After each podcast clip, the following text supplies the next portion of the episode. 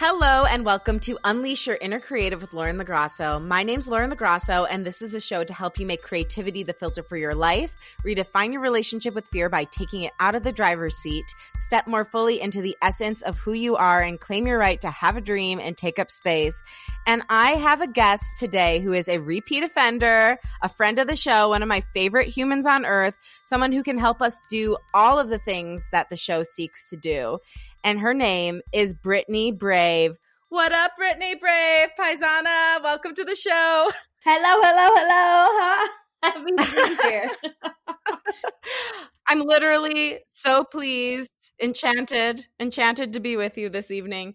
I love having Brittany on the show because so much of the show is like serious and like kind of like Deepak Chopra, Oprah land. And I love that. And that is definitely a piece of who I am. But I always used to say I'm Deepak Chopra and Amy Sedaris's love child. And I feel like I haven't focused on the Amy Sedaris part of my life enough.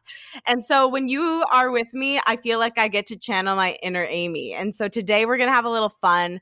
We're going to talk about dating and its impact on creativity. We're going to talk about going back home or like leaving the place where you went to originally pursue your creativity and kind of how that affects you and your path and the feelings around it and why it's good and and hard. Uh, we're also going to talk about inching toward your career without ever knowing what's on the other side and like what that feels like to be in momentum, but you're not really sure where it's going. So, Brittany, talk to me. What's going on? Mm. Update the audience on your life since we last spoke. Well, well, well. Here we are. Here we are. What a time to be alive. Lauren has has been crawling me out of bouts of depression these last 2 weeks. So shout out for Lauren. Um no, I'm I'm good. Since we last talked, I think we recorded when I was in New York during my last visit to New York. I lived in New York for 7 years. I just recently gave up my apartment and decided to kind of do a take 2, chapter 2 on my life in New York. Definitely the right move for sure the right move given 2020 and all of its craziness and uncertainty. But I did like a banger of two months in New York of just shoots and work, very fortunate, and shows and all this stuff. And now I'm spending the rest of the winter in Miami trying to find a pool boy. and I'm back. I'm back home. It's full circle. I'm back home with my mother and my father. Only child. I'm thriving. I'm third wheeling for Karen and Tony again and I'm I'm um I'm in a strange place. I'm in a strange place. Like very proud of what I've been able to do with 2020 in my career, but being still. You've done a lot. I've done a lot this year. I've done a lot. I, I have definitely, in terms of making lemonade with lemons, I've done that for sure. I've made pitchers and pitchers of lemonade. Um, but it's very much so time for a standstill and it's very much so time for a slowdown because it's been affecting my mental health. But also, the creative in me is feeling a little restless and guilty for doing that. So currently, I'm okay. I'm just okay. I'm. I'm okay. Things are okay. Yeah. Yeah. Yeah. Well, hey, I think if you're okay, you're actually thriving because this is such a weird time where we none of us feel like we have a foundation. We had a really fruitful conversation leading up to this. By the way, for anyone that doesn't know, Brittany's a brilliant comedian, actress, businesswoman. She runs this. You start launched a podcast called Bad Women. Mm, we you have a I company did. called We Are Cat Call so you you're doing a bunch of different mm-hmm. things and and really you know super inspirational. By the way for anyone who's listening which you know you would be listening if you're hearing me there's a person upstairs who's decided it's a great time to watch an hd loud surround sound movie. So just enjoy whatever they're watching because they're enjoying it. Me too. But you know you and i were talking because we're both in the dating scene, if you can call it that. Oh my god. so so we were talking about how various scenarios have been affecting our mental health and our creativity. And something I've been thinking about a lot lately because I'm like even putting time into the apps and other things, just trying to figure out how to find some level of companionship in this strange time. And you know, mm-hmm. it takes a lot of mental energy. So, like, how do you balance that mental energy that it takes and that desire to have a personal relationship with your creative exploits and pursuing your career? um, it's a day to day struggle. It's a day to day like balance. Um, I feel like as if some of the best comedy that I've ever produced and some of the best things that I've ever made have been in the sense of the glow up post breakup. Mm-hmm. Or have been when I'm going through a heartbreak or going through some level of pain. I mean, I started stand up at the tail end of a, a severely abusive relationship, and it was like the only thing that helped me make sense of that or helped me feel okay about that help me process it gave my power back whatever um but it veers so so delicately especially for me i'm a very all or nothing person i feel like you might yeah. be the way I don't like a lot of people and I don't like people easily. I don't want to sleep with a lot of people. I don't want to be intimate with a lot of people. But when I latch on to someone in some various capacity, it's few and far between. But then I get a weird tunnel vision. And then that competes with the tunnel vision I have for my creativity in my career. Yes. Does this statement resonate at all? I keep trying to be a slut, but it's not working. Same. I'm not. You know, Lauren, I'm finally surrendering to that. I had a great conversation with my cousin's fiance. She's great. She and I bonded immediately. She's wonderful. Glad she's going to be family. And she goes, I think you need to stop saying and stop. She goes, You're living life like as if you're the kind of person and you're the kind of girl that's okay with fucking around and with just being casual and with whatever. And she's like, It's just not you. It's not you. Yeah. Like, you thrive when you have connection even if it doesn't mean someone someone doesn't need to necessarily be your boyfriend someone doesn't necessarily need to be your husband yes. like whatever but she's you're just not that kind of a person you're not you're not superficial in any part like and i, I did take this as a compliment she's like you're not surface level in any part of your life especially not here yes you know what my therapist said to me that I thought was very mm-hmm. poignant mm-hmm. and I was like also bummed because I'm like I I really like I wish I could live like that cuz things would be simpler and I could maybe enjoy physical activities more. But she said, Lauren, mm-hmm. I hate to break it to you. We're talking. We're talking yeah. weightlifting and intercourse. Um, no, I'm never gonna like weightlifting. But yeah. she, she she said to me, Lauren, I hate to break it to you, but you just happen to need someone who can bring both their heart and their pelvis to the to the scenario. And I think that's probably true for you too. Even if it doesn't mean that you're going to be together forever, they at least need to be emotionally aware and emotionally developed enough where they can be honest with you and talk about what's going on and be upfront and be intimate, not just with actually doing the act, but with their speech. You know, it's like we can't have somebody who is less emotionally developed than we are because then we're always going to be disappointed. Yeah, we are. I agree.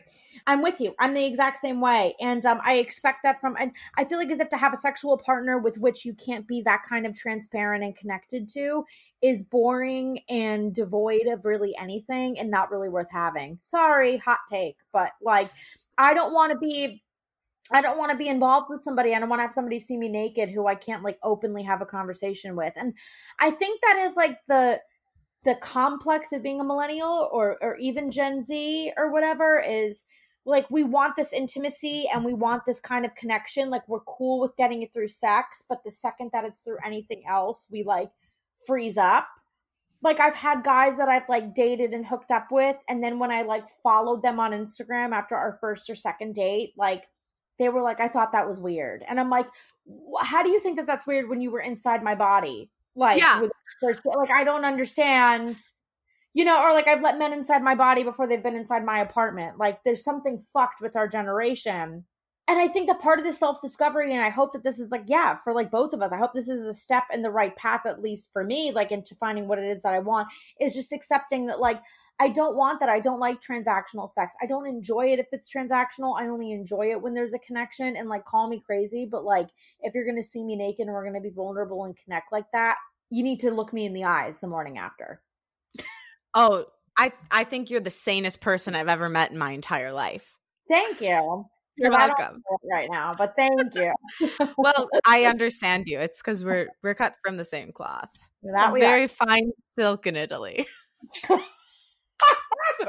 stupid. Stained with the finest marinara.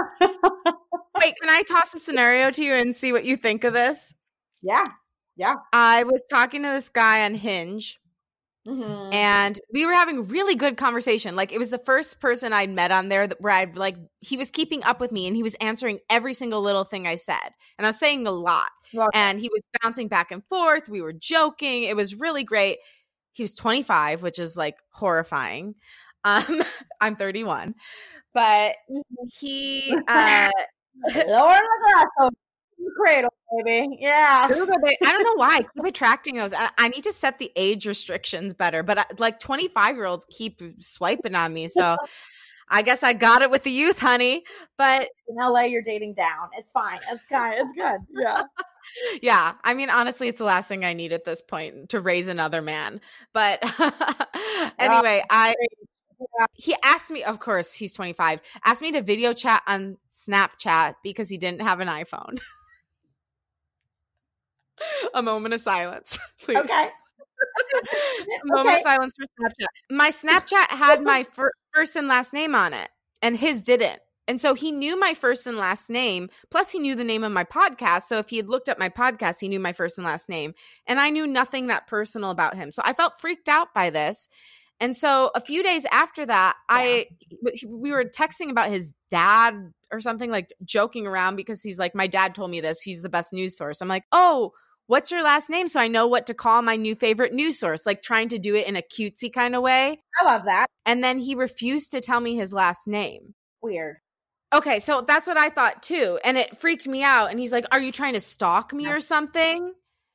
And I was like, No, I just wanted to know how I should address your father. and I'm for your dad. I know how to properly introduce myself to him, actually. so anyway, I just like didn't say, and then I took a, a then I got freaked out because I'm like, what if he's a psychopath? So I took a screenshot of his Snapchat profile, and I don't know because I'm not 25, but I didn't know that when you take a screenshot of someone's Snapchat profile, they get a notification. So then he sent me another message like, so you are trying to stalk me? Yeah, exactly.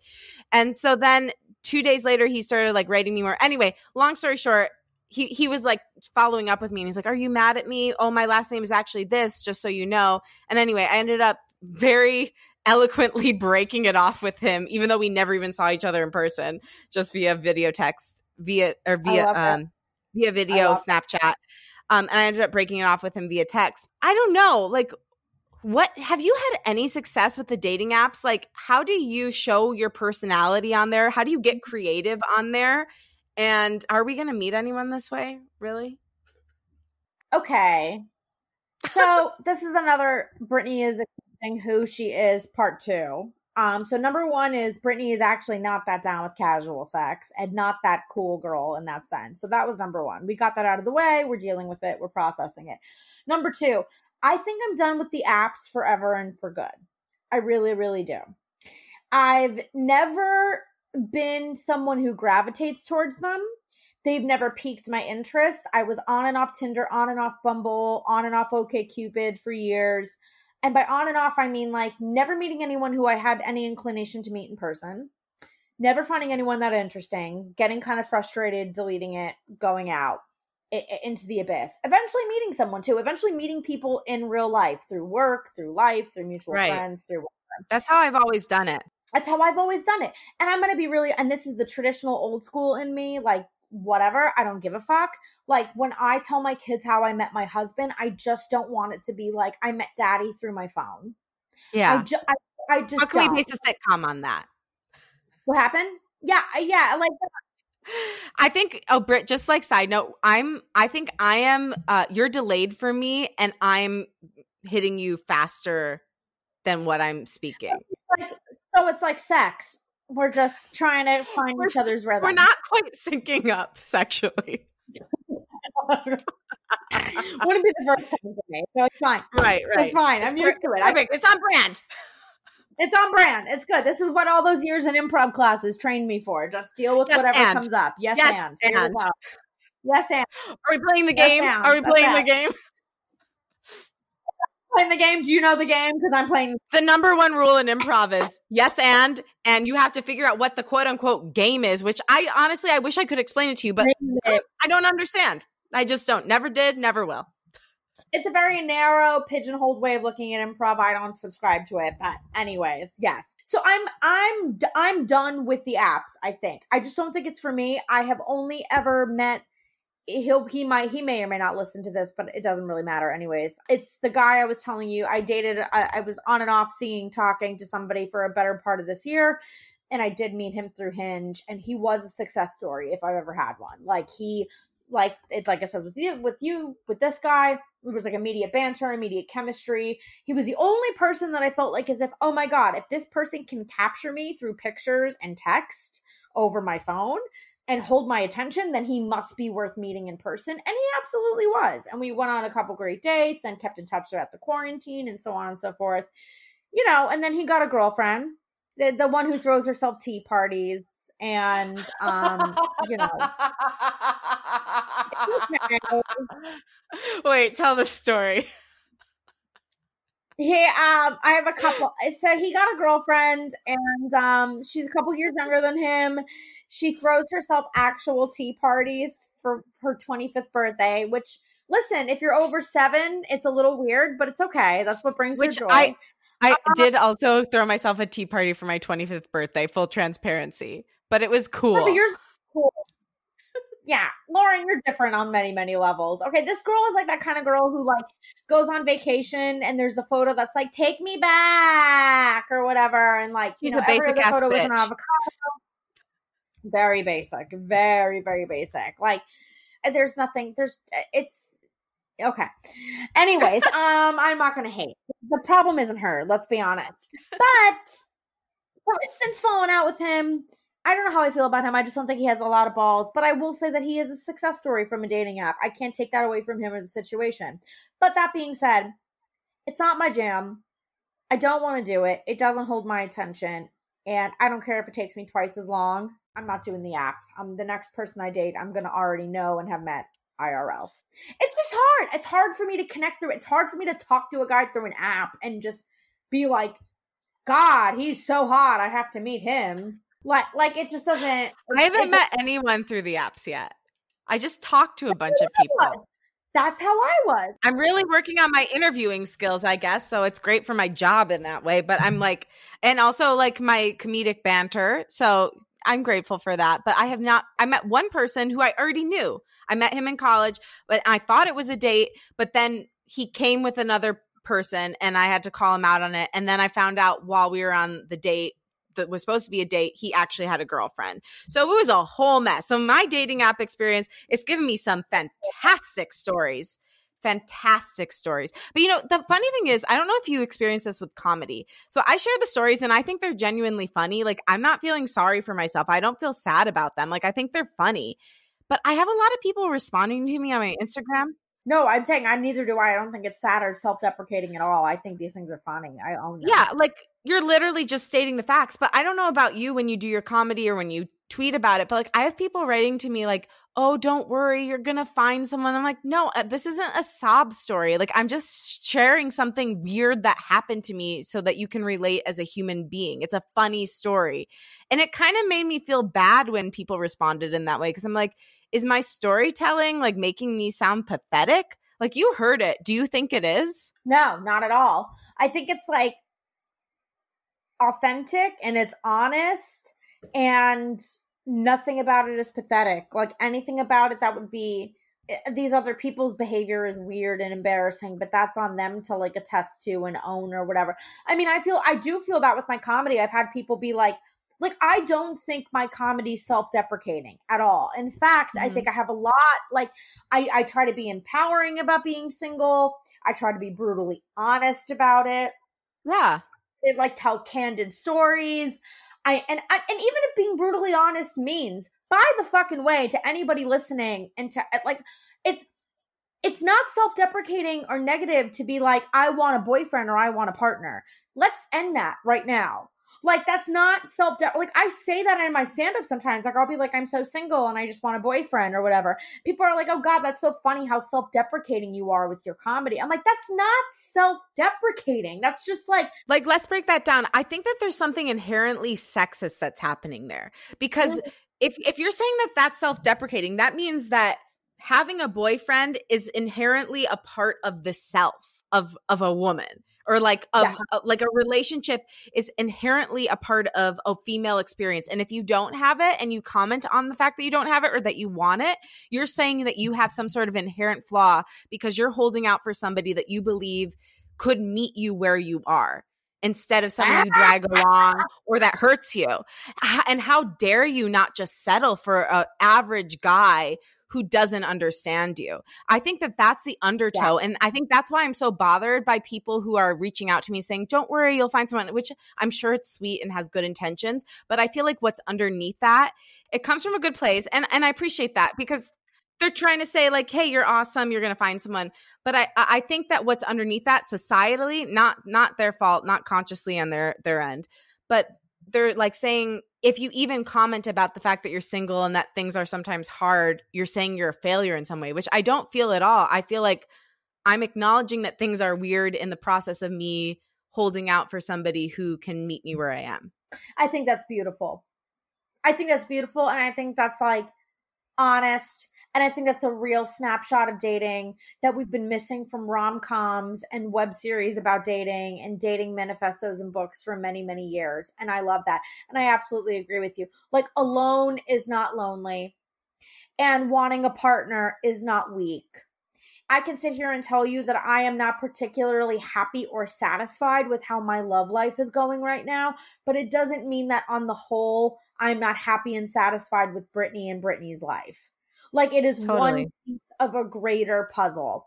I agree with you. I do think it's inherently sexist. Like I think when a man is ready to commit, he looks heroic and vulnerable and all these different things, but like if a woman wants commitment, she's crazy. If a woman wants commitment, she's clingy. If a woman if a woman wants consistency or wants love, she's weak and she's emotional and that absolutely has to be destroyed. Like we just have to do away with that. Like I have never looked at a partner as someone who's going to complete me. I have been searching since my last relationship 3 years ago. I've been searching for someone who is going to amplify me. And if all else fails, that's probably the fucking reason I still am single because I haven't found that yet. Right. And you're not going to go back to what you had because it wasn't good. I think that we should be celebrated for holding out for something that hopefully won't end. I don't want to go through another breakup. It's torture. I agree. Do you feel like as if it's making dating harder now, like subconsciously, because you know that your standards are higher and you know that you've been through so much shit that like you're you're you're inherently not putting up with shit that you would have put up with before. You're maybe a little bit more quick to cut off, quicker to be direct, things like that. Like it it's it's changing the process for you. Do you feel that way? Because sometimes I feel like as if I'm like, ah, Brittany, it's it's not surprising that you've been single single for three years because you just went through that like cataclysmic, catastrophic, abusive relationship. And it's three years from that now. So obviously you haven't pinned yourself down to anybody yet, right? Because your vetting process is different how you view is different your patience is different right like oh it's a hundred percent making it harder of course. Of course. Because when I was 23, the last time I was single, all I wanted was a boyfriend. Didn't care yeah. who he was. Me too. I just wanted him to want me. And by and the way, it didn't matter. In that relationship is I I spent the first early to mid part of my 20s just wanting someone to commit, just wanting someone to want to be my boyfriend. That early 20s validation. That's where yeah. I was yeah. I mean, my new mantra is no more projects because it, it's just a distraction. It's a distraction from my creativity. It's a distraction from the problems I actually have for myself. It's a distraction from a, like that's not really love either taking someone and saying oh you have all these good qualities but here i'm going to change them and amplify them that's not really loving that's that's you going in and being a teacher it's codependency yeah and so yeah of course the fact that I'm actually looking for someone who's an equal, it terrifies me. I'm also very excited that that could be a thing, but of course, it's making my vetting process more difficult and more arduous because I'm not just like letting any gentleman call or pass through my door, you know? No, I'm the same way. And, and and people don't get my time that readily. Like I just don't put up with things. Like even if I can put a situation in perspective and be like, this is probably going to be casual. It's probably not going to go anywhere meaningful. It probably is just going to be a one and done. Whereas early to mid 20s Brittany would still stay in it for fun or for sex or for whatever or like write it off as an experience. Me getting ready to approach 30, having been through what I've been through, which I would think at least for the average person is a little bit more intense than what some people have been through. I'm not even willing to stick around for anything. Even if I know you're not my end goal, you're not going to be my husband, you're not even going to be a boyfriend material. The second I see that like our inherent core parts are incongruent or there's behavior here that I don't like or I don't like how I'm treated, I'm out.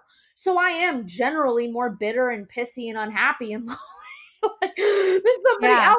I'm like, well, I I could, yeah, if I really wanted to, I could have somebody here for the sake of fucking having somebody here. But like, ah, oh, then what did I go through all that work for? A hundred percent. Like, yeah. Like anyone can have a boyfriend. That's the thing. Anyone can have a girlfriend. Anyone can have a partner. But is it going to be a fruitful relationship? Dude. Even that situation no. with the guy with the last name. I think when I was in my early 20s, I would have just been like, oh, well, he didn't mean it. He's fine. He just, he's joking. He, he yep. thinks I'm stalking him. You know, but it's like, I literally said, if we're having these kind of conflicts this early on without ever even meeting each other, there's only more to come. So we can't keep talking.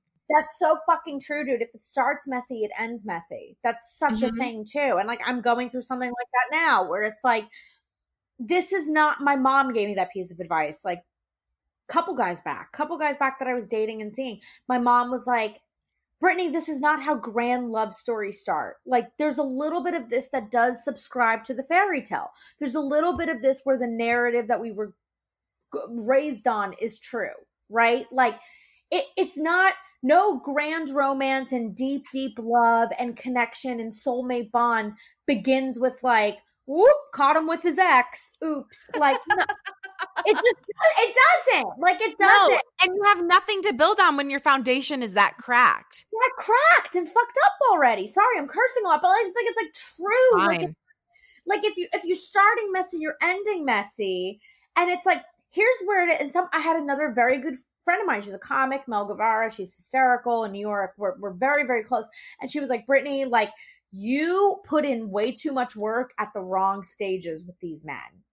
She's like, you are willing to work and you are willing to see past things and to grapple with things and to accept things early, early on, she's like, Britt, you need to preserve that energy for when you actually lock in with someone who's worthy. Because that's when, like, the real work comes deep into a relationship. And that's the work worth doing. That's when you've already vetted this person. They're smart, they're hardworking, they're normal, they're emotionally available. They've passed all those basic damn tests in order to be good enough to be your partner.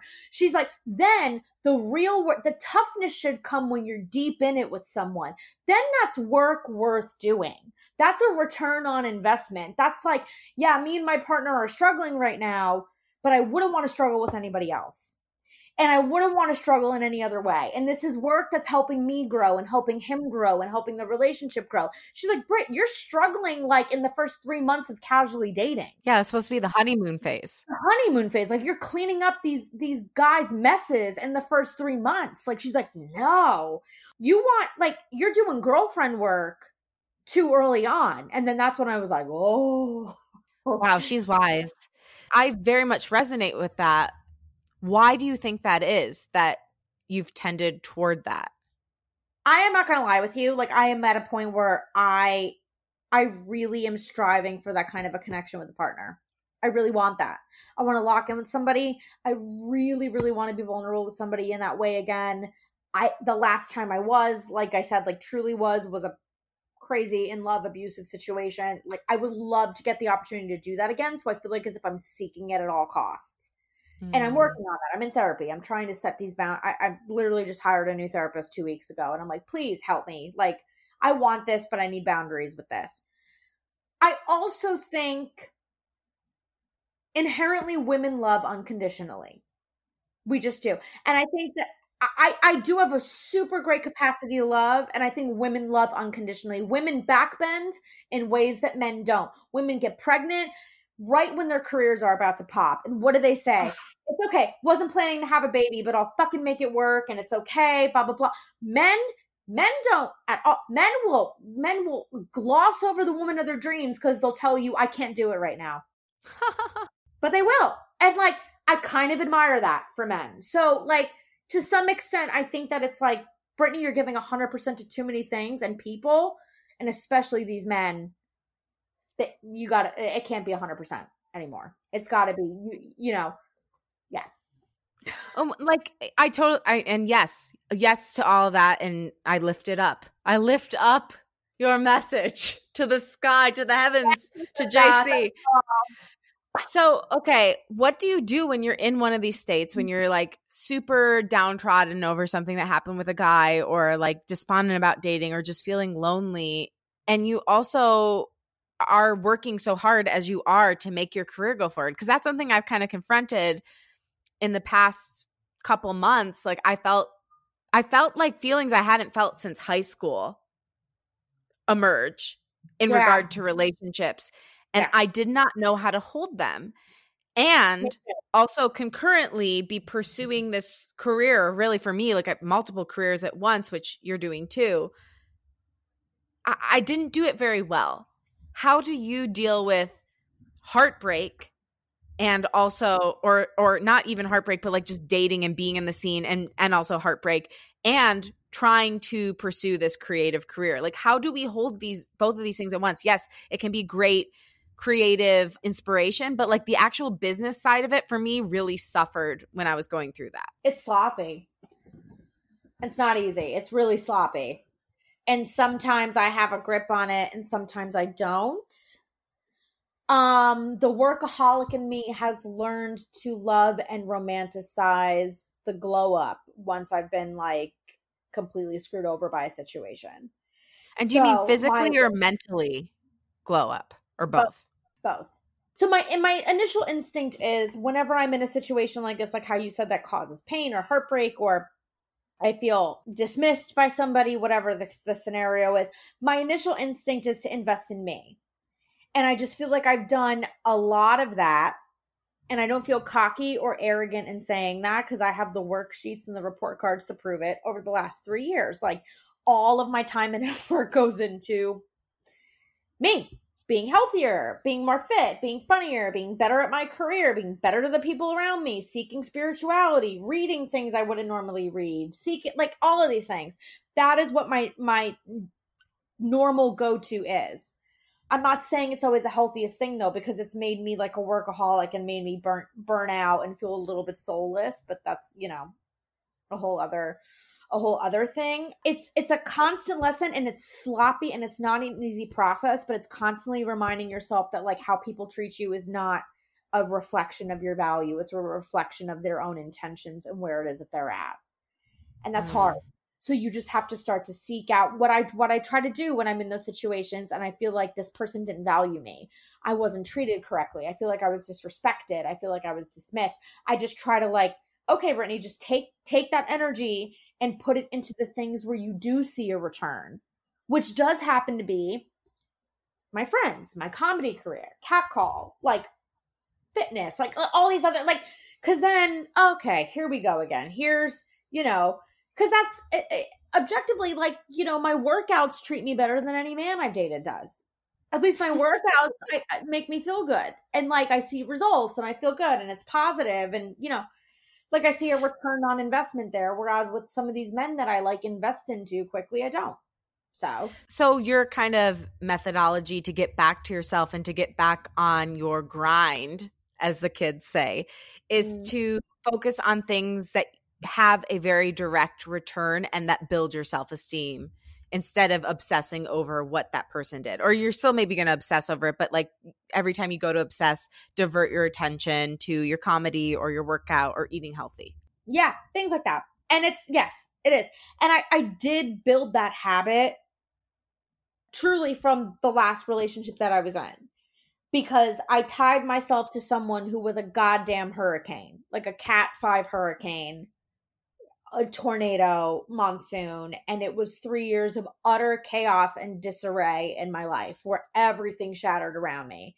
And then like the one thing that really saved me more than therapy, more than support groups, more than any Zoloft, Xanax, whatever the hell it is, like anything at all was like comedy.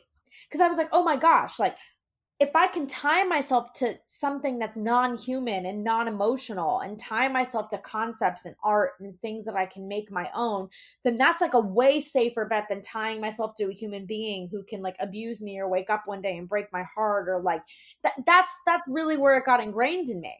Yeah, but then how do you get yourself back to opening up to a human being when you've know. convinced yourself that the move is to deal with inanimate objects or career? How do you say, now I'm going to totally deprogram myself so that I am attaching to a human being again and opening myself up to pain? Because what I think I've realized is that the first time someone broke my heart, I closed down and I haven't been fully open since I was 16. 16 to 18. Mm-hmm. And I think yeah. that's when I started getting obsessive about working. That's when I started getting obsessive about working and and putting my work into work and I didn't I didn't do it quite as intentionally as you did. But when I traced the lines, I think that that is when all this tragedy started for me in my interpersonal relationships. And so that's what I'm working through now. It's like, how do yeah. I convince myself that it's safe to want something and to not want the thing that's like second best or third best or fourth best or fifth best to like to want the thing I actually want when it comes to love. I'm really afraid. Yeah, I am too. And I don't know. I don't know if I have an answer for that either because I'm starting. I, I think the, you know what it is? I, I just, thanks to you and what you just shared, I just touched on this for myself. So thank you for saying that. I think I'm in a race to find this level of companionship and this level of love that I haven't felt in three years. And I think the reason is not desperation and loneliness or whatever it is. I think it's what you just said. I am feeling myself intrinsically close off. And I'm trying to beat that from fully happening. I'm feeling myself like all it's been since 2017 is Brittany, you only have you from point A to point Z, you have you. So invest in you. You're always going to have you, Brittany. You can always rely on you. You got yourself out of that relationship. You got yourself this in comedy. You got yourself wherever you are today. So when all else fails, you put your head on your pillow at night. You have me, myself, and I. So you you get fit, you get healthy, you get funny, you kill it in your career, you do shit for women, you build cat call, you blah blah blah blah blah blah blah. But I am so in that rhythm that the more I stay in that rhythm and the more I stay in that momentum and the less that I find find this kind of connection, the more I'm like, oh my God, I'm going to close myself off from this shit forever. Mic drop. Like I'm feeling already happening. Yeah. And I think building that awareness means that it, it won't, but I hear you and I resonate with that. And I mean, there's also something interesting that's been happening. So I feel like I am inherently funnier, more creative, a better songwriter, all these things when I'm actually just by myself. But I'm like, that can't be true because I love being around other people and I desire to be around other people. And I can't just like, like you said, you're an extreme person. I'm an extreme person. That's what my most recent single freak show is about. It's like all about living in extremes. But it can't be like that. Yeah, so good. It can't, it can't be like that. Like we mm-hmm. can't live like that forever, Brit. It's like, it's not sustainable. Like we can't do it. So I don't know the answer either, but I do know what I want to work toward and and get myself more comfortable with is living in the gray areas when it comes to everything because it can't be like all or nothing. It can't be like I'm with someone and I focus on that or I'm by myself and I focus on my career. You know, it's it's got to be there's got to be something down the middle. I agree. I do. And it's something you just said there's got to be it's about living in the gray areas and moving between those gray areas. So that made me think that like maybe for both of us and and hopefully anybody listening it's maybe we move in and out of comfort zones right? Like life ebbs and flows. And sometimes you're in your comfort zone and then every so often every now and again something happens or someone happens or a relationship happens that forces you out of it so maybe what the comfort zone is right now for both of us, and and and it, clearly you and I both creatively and through our careers and through a lot of what we do have chosen to be uncomfortable. I'll pat myself on the back about that. I think you should too. So many people choose to be comfortable. So many people choose to live within what it is that they know and what it is that feels secure. And and don't take those steps forward because those steps forward aren't clearly illuminated or, or clear or feel good right away right? So you and i like discomfort. So it's maybe that's what that is like maybe this is the overarching lesson is like okay so what you've gotten comfortable with is working yourself into a lather focusing on you career achievement. Just keep going. Who cares? You'll be fine. Glow up, boss bitch, me, myself, and I, blah, blah, blah, blah, blah. And it's like, okay. So that's what we know. And that's the lane that we've been in. And that's the lane that feels comfortable in our comfort zone. So now what is it? Where does the growth lie? The growth lies in uh not doing that. The growth lies in maybe just feel the like what I've been trying to do is feel my feelings, but I I brush right over them. I bury them, and sometimes people are like, "Are you sad?" I'm like, "I'm so fucking sad." They're like, "Just be sad. It's okay. Like, just be sad. Just feel it." I know. Instead of immediately being like, "Oh, I can't," uh, uh, uh, I know. I'm always trying to be like, "But the silver lining is this," and it's like, no, just shut the fuck up, like cry. But you know, I will say, like when I was in that like two week depressive spin, I I think you and I texted a bit during that time. Mm-hmm. It was like your last week in New York, right before you moved home, and I was deeply depressed.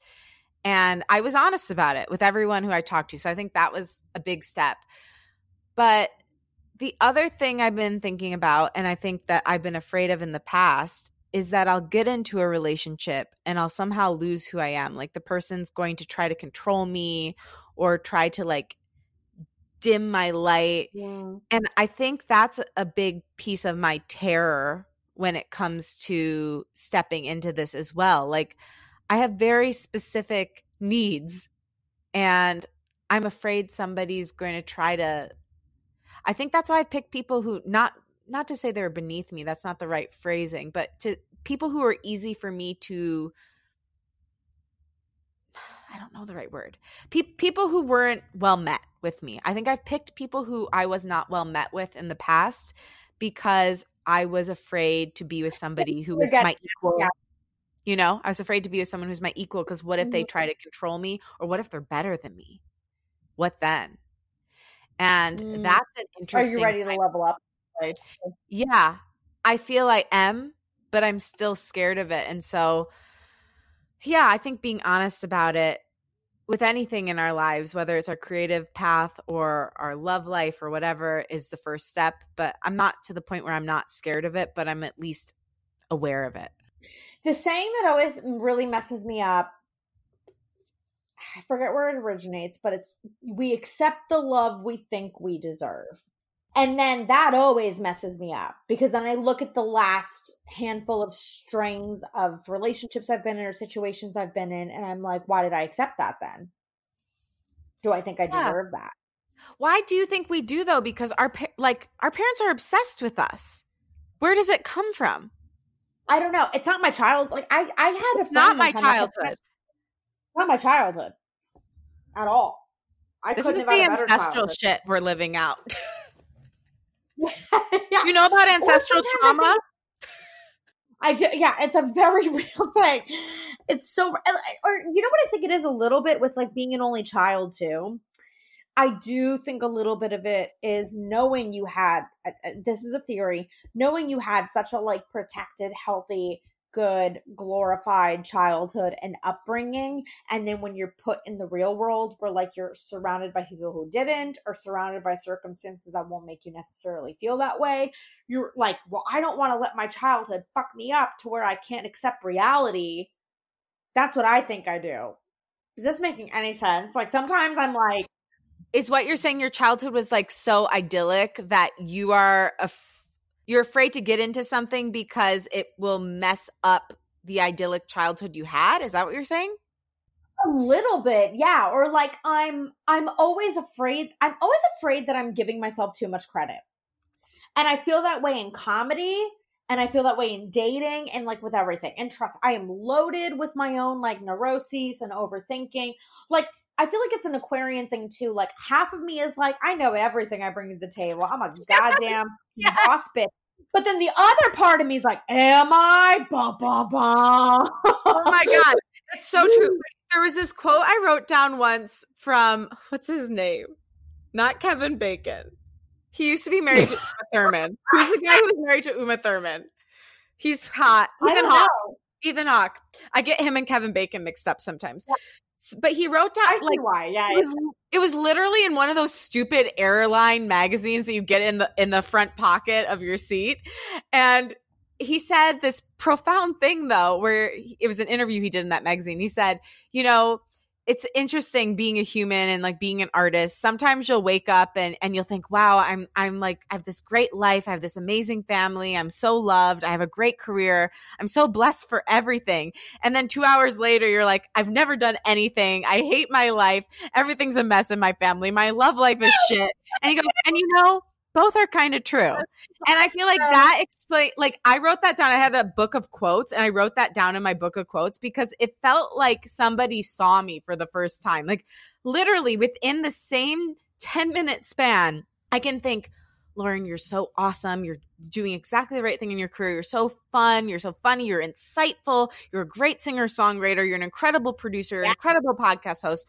And then 10 minutes go by, something triggers me, and I'm like, You've never done anything. You're a piece of shit. You're a bad person. You're not doing you're enough. No you're not good at this. Yes. No yes.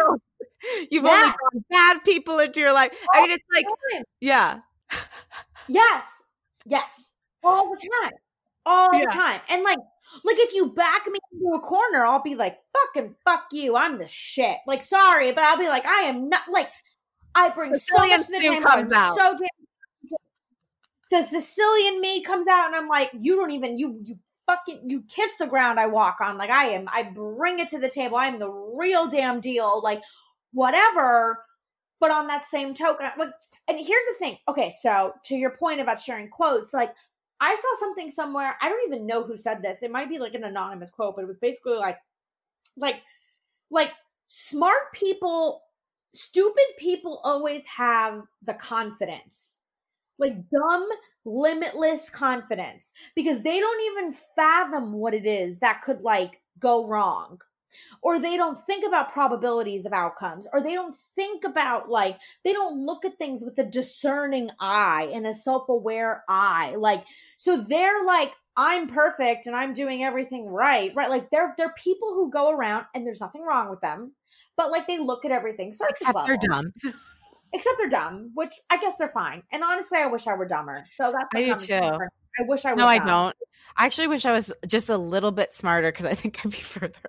Really? I think I was dumber. I, I wish I were dumber. I wish my intuition would shut the fuck up for two seconds. Sorry. But like I because my intuition is always picking up on every little nuance. why don't you listen to it? I I it's selective it's selective reasoning all the time. Uh, I've, I have, I'm kind of working on a bit about this about how like nobody's intuition is ever screaming something good. Like sometimes, sure, like, but like it's not, like whenever your intuition is banging on your door and sirens are going off, it's not like Lauren, you're about to win the lottery. No, it's like Hi. it's so rude. Murdered. Like it's like it's going off for like the wrong. Nobody is like I saw this person's true colors, and my goodness, I was blown away. Like, no, and so I saw this person's true colors, and shit, never mind. Like, that's always what it is. So it's I, I do feel like there's people who go through life who take things at surface level and that's fine. I'm not even gonna say dumb, just surface level. And they're just like, it is what it is, and it's fine because they're not even aware of what is achievable to them or what could go wrong. And then there's people like us who are cursed with an overthinking brain, RIP us. And then we're like consciously aware of everything that could be better and could be greater and where we could be, but also always consciously aware of like what could happen blah blah blah. So I, I do feel like it messes with your confidence because you're like, I know I'm good at this, but oh, if I think I'm good at it, I'm gonna mess myself up from being good at it, and then it becomes this like weird spiral cycle of doom. Cycle. Yeah, I do it with comedy all the time. I'm like, God, I feel so good about comedy right now. Wait a minute, don't feel too good because it could go wrong in any minute. Or do you? She's putting her finger right up against the camera right now. I'm like, wait a minute, don't get too. You're you're you're tricking yourself. You're tricking yourself, and then I'm like, it's a whole thing.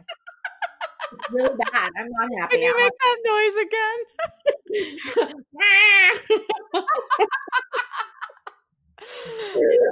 Okay. This is this topic is fascinating, but I feel the need to get to some of the other things we said we were going to talk about. Let's do it. Tell me how you're feeling. You've transitioned to Miami from NYC. Tell me tell me how you're feeling. Tell me about the move. What are your thoughts? On the whole, my gut instinct and my gut answer is that I feel great about the whole choice. I think we all know what's best for us, whether we choose to listen to it or not. And I know what's best for me right now, and it's going home and it's laying low and it's saving money and it's just kind of recharging. Um, you and I both connect on the fact that our family and my mom, our moms and our dads are like at the core of who we are, our being, our being, you know, like who we are as artists and human beings. And like, I just really want to be around them. I don't want to be away from them right now they're getting older. This is time I really want to have with them. I feel really good when I'm around them. Like I feel very good about that decision. That being said, obviously like grateful for it, but like had a ton of momentum in New York. Uh, crash landed in Miami. Like I was going like 100 miles an hour in New York and then came home to Miami and literally crash landed. So of course it comes it creeps in every now and again the like should you have left? Is this a bad idea? Uh, da, da, da, the voice of a distant wizard comes in and asks you these questions. A distant, this catty little wizard comes in, and I'm like, "Shut up, go home." Like, no, it's like a to your tower. Yeah, it's like Dumbledore and Mean Girls. It's not good. Bad hybrid. bad hybrid. So on on the whole, I know as like nothing is that finite. Like people are always like, life is so short, life is so short. And I'm like, yeah, totally it is. But also like it's pretty long. Like, you know what I mean? Like like for most of us it's pretty like so like you have more time than you think and you should allow yourself the grace. So I'm just trying to remind myself that like two to three months at home in Miami is not going to undo all the work that I've done in New York. Especially not right now. Especially not right now. Exactly and, and, here's the other thing that people don't talk about when it comes to life is so short. We we very often talk about that when it comes to our dreams. We don't talk about it when it comes to our family. Oh true yeah. life is so short yes achieve your dreams yes. That is the purpose of this podcast. I started it because of that. But your dream can also be outside of your creative venture to spend more time with your family to be around your mom and dad while they have good years to have a child like there's many different dreams that we can have in life and i think that ignoring one of your personal dreams or interpersonal dreams is just as detrimental as ignoring your career dreams if not more thousand percent absolutely Ab- beyond yeah like you're not going to be on your deathbed and be like oh god I wish I went to one more open mic. You're going to be like, you know what? I wish I had one more conversation with my mom and dad. Absolutely. That, that like brought tears to my eyes. Yeah. Yeah. It's true. Yeah. I know you made the right decision and, too because and, like d- dipping into that unconditional well of love that you get from your parents is only going I'm telling you like when I was home I've been having like a nice time in LA and stuff and and I'm getting stuff done. I got way more done when I was home than I've been getting done here. Because I had my parents taking I care of me. yeah. Me too. I thrive down here. Sometimes that's what you need as an artist too, is like mm-hmm. understanding you need security or understanding the conditions you need in order to get what it is that you need to get done. Or just like like how you said, like before you're an artist, before you're a comedian, before you're a singer songwriter, before you're anything, a mother, a sister, a daughter, an employee, anything, you're a freaking human being. Yeah. That's it. So it's you absolutely, no matter your circumstances, whether your career is killing it or not, stagnating or not, or whatever is happening, you have to take care of the human first. You have to take care of the essence of it first. And like, right, like, yeah, right now, like, I, I feel like I need, I need a slower pace. I need home. I need my mom. I need my dad. Like, that's what I need right now. Like, I need security. yeah. yeah. And that's what I think I've realized throughout this whole pandemic is like the way we've been living as humans and even as artists it's so unnatural to live away from our families if we had good family life growing up. Like we were not yeah. meant as human beings to like to do this. This is not a natural way to live. And I think that you going back is like admitting your true nature and is only going to make you a stronger and better comedian because you're getting back to like your child self, which is where I think all of the magic comes from. Yeah, I, I do too. I do too. I was um supremely creative during quarantine. like how you said, I was taken care of. I was home. I I wrote a ton. I felt like I got back in touch with my comedic voice. I felt really centered. I felt really healthy. I felt really good. And I'm trying to like go for that exact same thing again. And it's all a part of the greater process of being an artist. And it's all a part of the greater process of being like a human being too. And like I, I think you have to have growth on both sides of that coin. Like everything in moderation, including moderation. My mom says that all the time and I I love that. Like, Karen.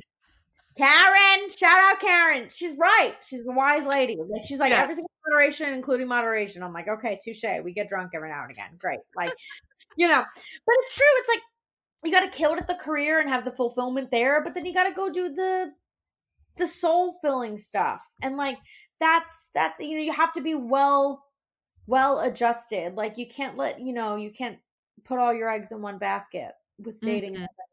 So yeah. Totally agree. Final final question. Yeah. Phoebe. So how do you deal with like when you have all this forward momentum?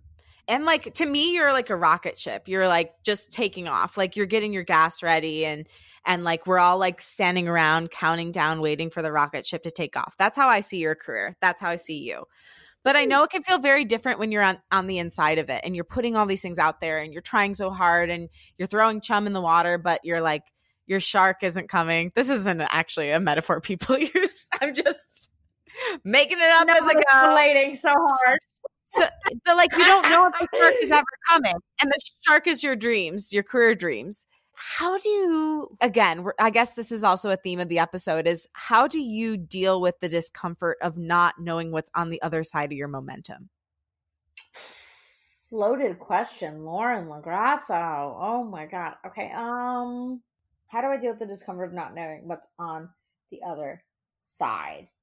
Trusting that like i'm the constant i think I don't I don't know what's on the other side. And frankly, I never really have. Like, I know I want to be a comedian for a living, and I know I want to be a public figure and a performer for a living. And I know that I differ from a lot of traditional stand up comedians and comedians, comics, I should say. And that I think a lot of them really want to follow the club circuit or want to follow the club comedian and that's awesome. That's that's great. And I think that stand up is like one part of my pie, much like you. Like I feel like we have many career paths, many interests. By the way, if you have one and you're nailing it and you're going down that path, that's great. If you're like Lauren and I and you've got like 10, that's also great. Like everyone, it's gorgeous. It's all that you're going to find what works for you, do what works for you in every sense of the word.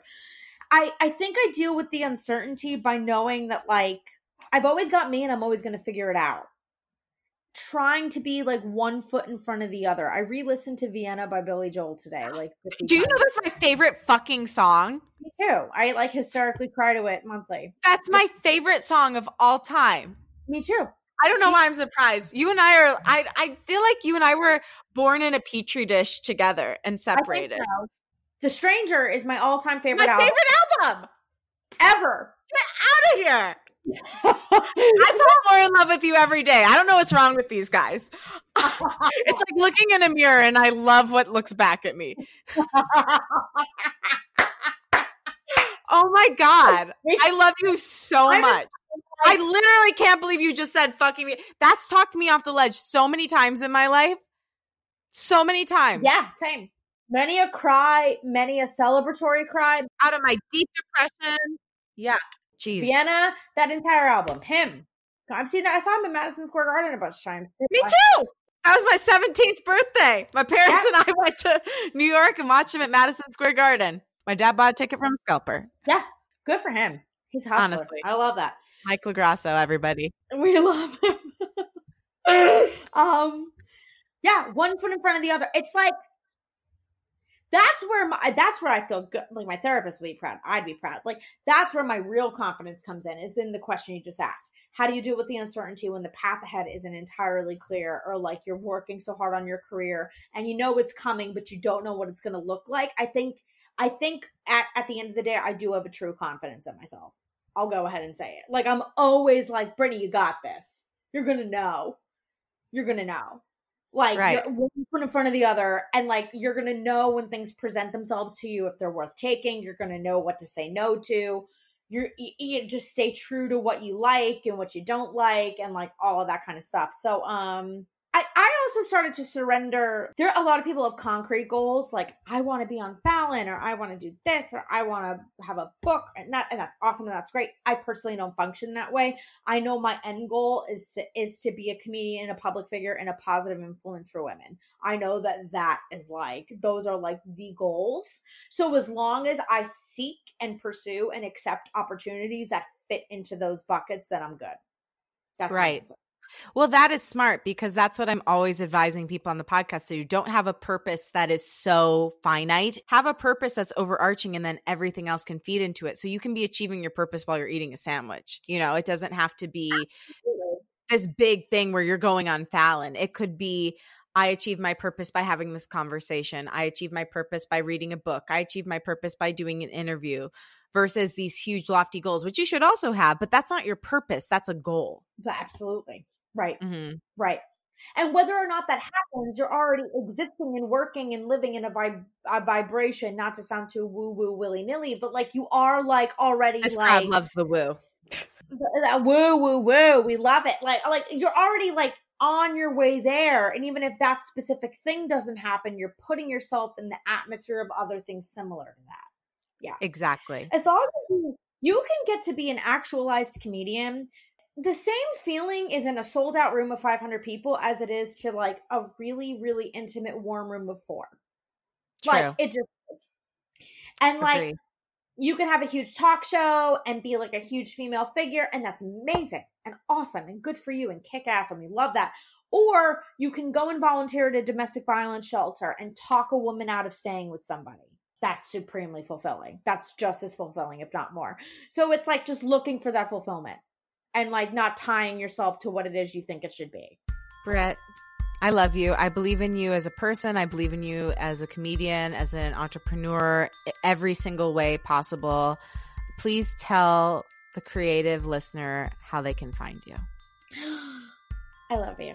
Um, I'm Brittany Brave on all social media, Britt Brave on Twitter, Brittany Brave on Instagram, Facebook, everything. And Lauren, you are an angel and you are so supremely talented and vibrant and warm and everything you do you pour your entire heart and soul into and that is undeniable that's that's the impression from every project you do from your music to your podcast to everything you involve yourself in and the world needs more people like you so oh I love you so much. Well, ditto to you. Also, please, she didn't plug her podcast, but check it out. It's awesome. It's Bad Women. Yeah. You can find it on Spotify. It's probably going to be on Apple Podcasts soon too, right, Britt? I think it is. It just got okay. uploaded there. Yeah. Okay. Apple yes. Podcasts. It's Anchor, everywhere.